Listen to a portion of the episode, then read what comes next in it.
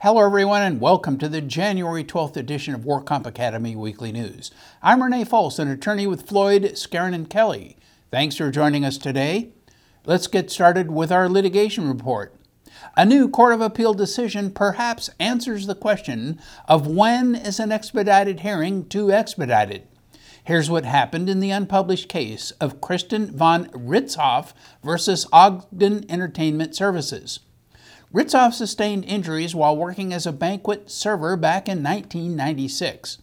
Orthopedic injuries were admitted and psychiatric injury was denied. The PTP found Ritzhoff's right ankle permanent and stationary nine years later in 2005.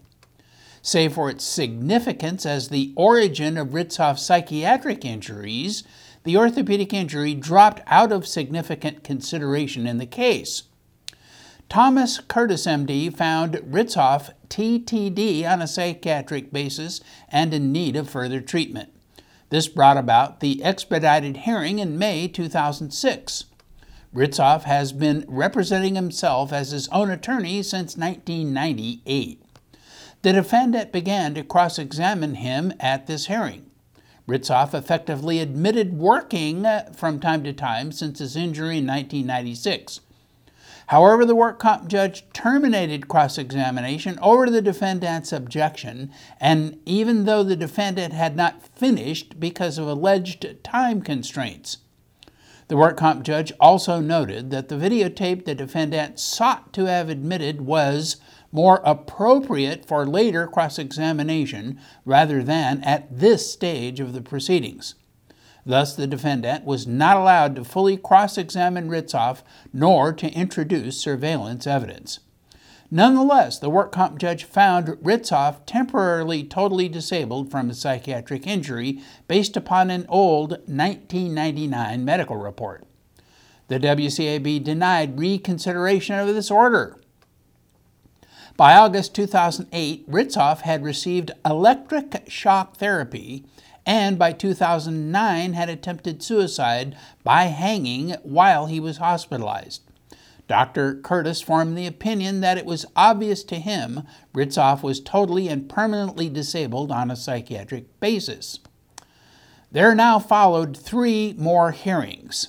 The first two focused on whether Ritzhoff was psychiatrically permanent and stationary and thus no longer entitled to TTD. The third hearing ended with the finding that Ritzhoff was 100% permanently disabled. Ritzhoff refused to be cross examined at all three of these hearings. Dr. Gilberg was appointed by the work comp judge as the independent medical evaluator in psychiatry. He issued a report that Ritzhoff would become permanent and stationary psychiatrically by December 31, 2008.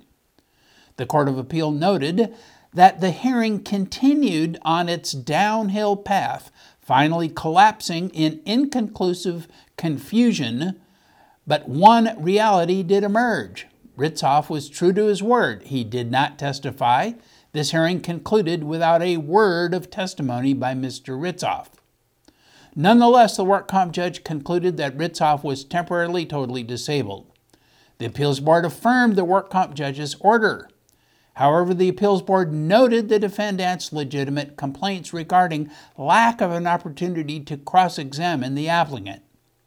The appeals board explicitly stated that if the applicant intends to continue to prosecute his claim for workers' comp benefits, he must submit to cross examination.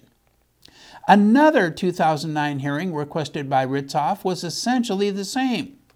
The work comp judge did not allow cross examination on issues related to temporary total disability and stated that this issue was already settled. Ritzhoff eventually took the stand, however, he squarely refused at least six times to answer defense counsel's questions. In short, as in the first hearing, Ritzhoff did not testify at this second hearing. The work comp judge ordered the defendant to reinstate treatment with Dr. Curtis. The appeals board denied defendant's petition for reconsideration and let the work comp judge's decision on temporary total disability stand, but, quote, only for now, end quote. The matter came on for hearing over the objection of the defendants for a third time in 2013. In this case, discovery remained open until the final mandatory settlement conference. However, since the 2009 hearing, the defendant still was unable to obtain the deposition of Dr. Gilberg, who had recused himself because of harassment by Mr. Ritzhoff. At the 2013 hearing, Ritzhoff preemptively refused again to respond to any questions by defendant. With no testimony being allowed, Ritzhoff was nonetheless found totally permanently disabled with no basis for apportionment. Reconsideration was denied. But the Court of Appeal reversed and remanded the unpublished case. For two centuries past, the policy of the Anglo American system of evidence has been to regard the necessity of testing by cross examination as a vital feature of the law. This is one of the fundamental guarantees of a fair hearing, for there is no doubt that the right of cross examination is guaranteed to the parties in workers' compensation proceedings. The importance of cross examination as a means of testing and attacking the credibility of a witness is undiminished in the modern era. The orders of the WCAB were reversed, and the case was remanded for further proceedings. And in regulatory news, the Division of Workers' Compensation has posted an adjustment to the pathology and clinical laboratory section of the official medical fee schedule to conform to changes in the Medicare payment system. The update includes all changes identified in the Center for Medicare and Medicaid Services change request number CR9028, which can be accessed on the CMS website. The order is effective for services on or after January 1, 2015. The order adopting the adjustments can be found at the DWC website.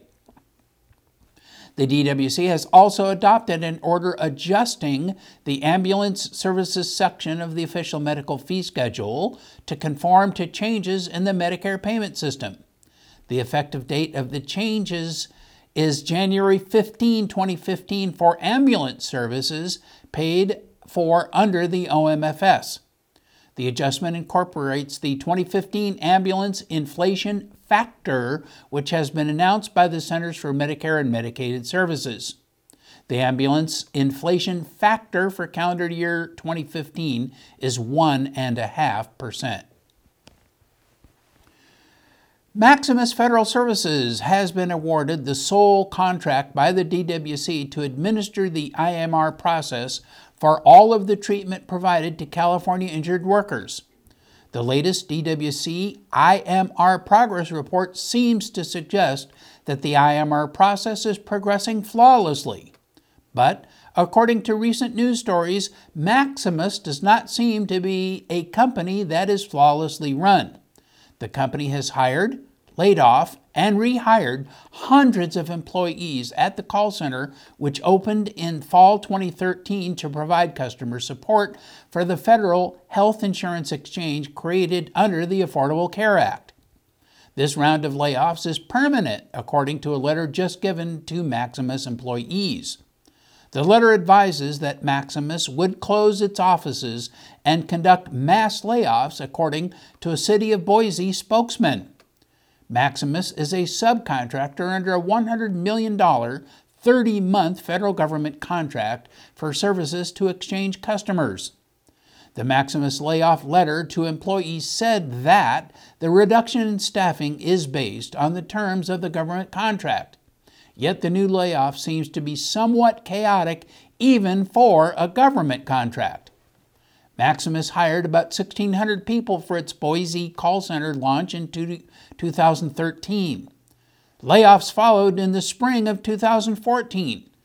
Several employees from the Boise call center sued Maximus over the layoffs. They claimed the company led them to believe the jobs were permanent. Maximus denied those allegations, saying its call center work was temporary ramping up and winding down in tandem with the Federal Exchange's enrollment season each year. This lawsuit is still pending in federal court. Separately, employees at the Boise office sued Maximus in early 2014 for unpaid overtime. That lawsuit also is still pending in federal court and claimed Maximus mischaracterized the employees' jobs and, as a result, deprived them of overtime pay. Maximus denies those allegations. Maximus started its latest Boise area hiring spree in summer of 2014 for the 2015 enrollment, enrollment season, running November 2014 through February 2015, and struggled to fill 1,800 openings. The Idaho Department of Labor coordinated several job fairs for the company. Maximus continued to advertise opportunities at its Boise call center as recently as last Friday on its career website, but it had taken down the actual job listings for Boise. Now it's back in layoff mode.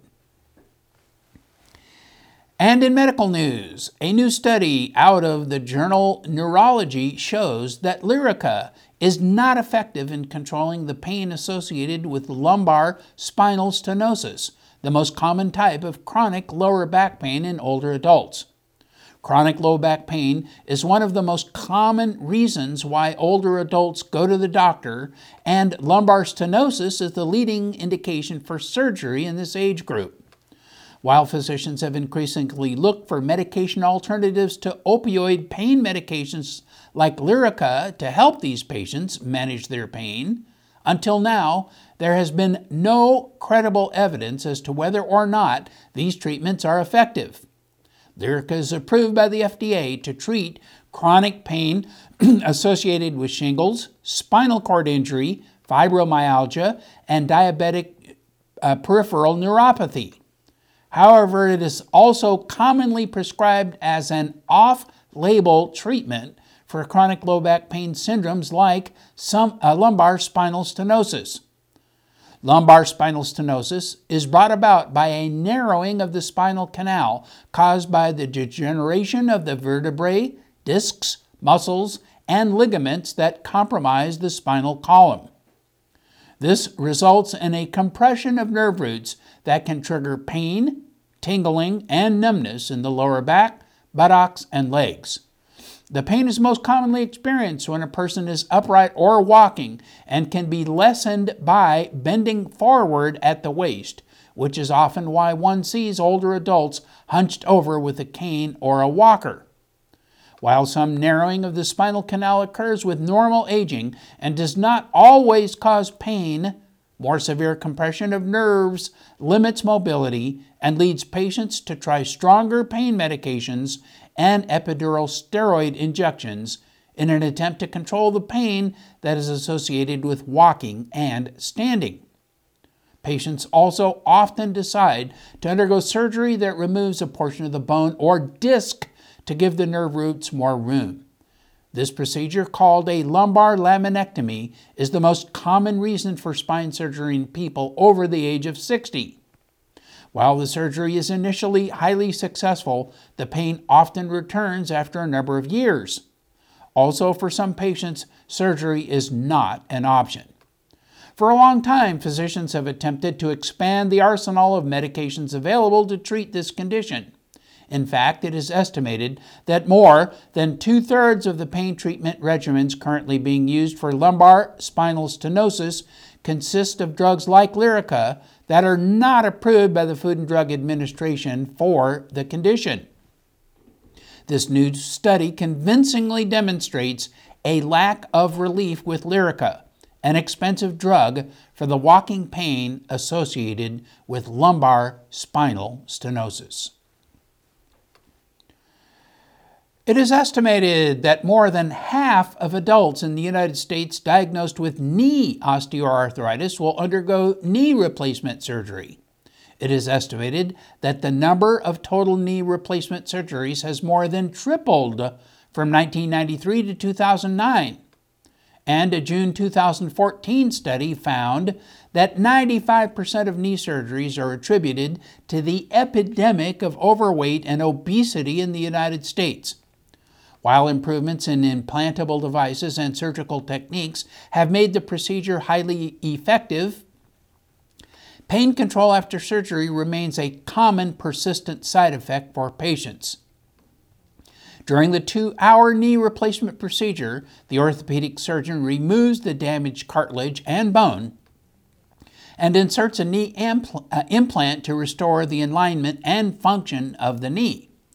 More than 90% of knee replacements are functioning 15 years after surgery, according to the American Academy of Orthopedic Surgeons. Now, a new injection technique has been found to speed knee replacement recovery. A new study presented recently at the American Association of Hip and Knee Surgeons meeting in Dallas found that injecting a newer, long acting numbing medicine called liposomal bupivacaine into the tissue surrounding the knee during surgery may provide a faster recovery and higher patient satisfaction. Many patients were able to walk comfortably within hours after the surgery using this new technique. Hundreds of health professionals engaged in a spirited debate about the proposed sale of a nonprofit Lynwood Hospital to a for profit hospital company in Ontario. St. Francis Medical Center is one of six struggling Roman Catholic nonprofit hospitals that Prime Healthcare Services has agreed to buy for about $843 million in cash and assumed liabilities. Because Prime Healthcare intends to convert the Daughters of Charity hospitals to for profit status, the sale requires the approval of California Attorney General Kamala Harris. Her staff hosted a public hearing in Lynwood to hear public feedback about the proposed sale of St. Francis. Harris is expected to make a decision about the sale by early February. Opponents urged Harris to reject the sale, saying Prime Healthcare places too big of an emphasis on profit and the sale would diminish the services that the Catholic hospitals provided to their primarily low income clientele. They also noted that the Justice Department is investigating Prime for alleged billing fraud. Supporters of the sale note Prime's history of rescuing struggling hospitals by reducing costs and increasing revenues, largely through tough negotiations with insurers. Prime owns 29 hospitals in California and eight other states. Prime Healthcare has vowed to keep the hospitals open for at least five years and retain all services, including emergency rooms, and would continue to provide care to patients who are unable to pay for services. But the president of the St. Francis Registered Nurses Association said he thinks that Prime will reduce services provided to those people unable to pay.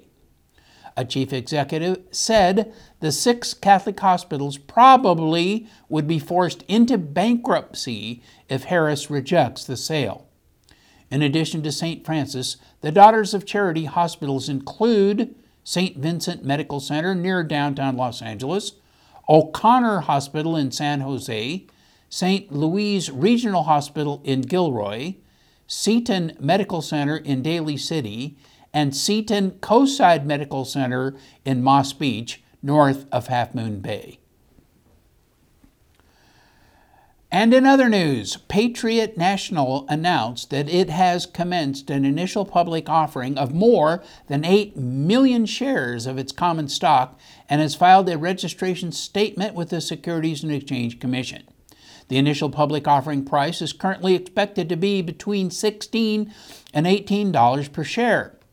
Patriot intends to list its common stock on the New York Stock Exchange under the symbol PN.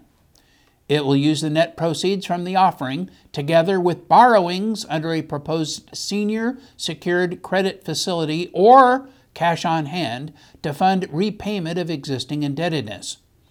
Any remaining net proceeds will be used for working capital and general corporate purposes.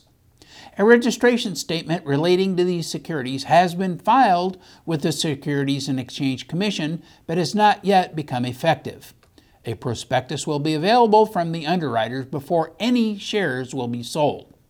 Patriot is a national provider of comprehensive outsourcing solutions within the workers' compensation marketplace for insurance companies, employers, local governments, and reinsurance captives. It provides general agency services, specialty underwriting, and policyholder services, and claims administration services to its insurance carrier clients and others. Patriot National is headquartered in Fort Lauderdale, Florida, with seven regional offices around the country. It was founded in 2003 and booked $91 million in revenue for the 12 months ended September 30, 2014. And with that story, that is all of our news and events for this week. Please check our website daily for news updates past editions of our news, and much, much more. And remember, you can subscribe to our weekly news podcasts and special reports using your iPhone, iPad, iPod, or Android device by searching for the WorkComp Academy with your podcast software. Again, I'm Renee Foles, an attorney with Floyd, Skeren, and Kelly. Thanks for joining us today. Please drop by again next week for more news.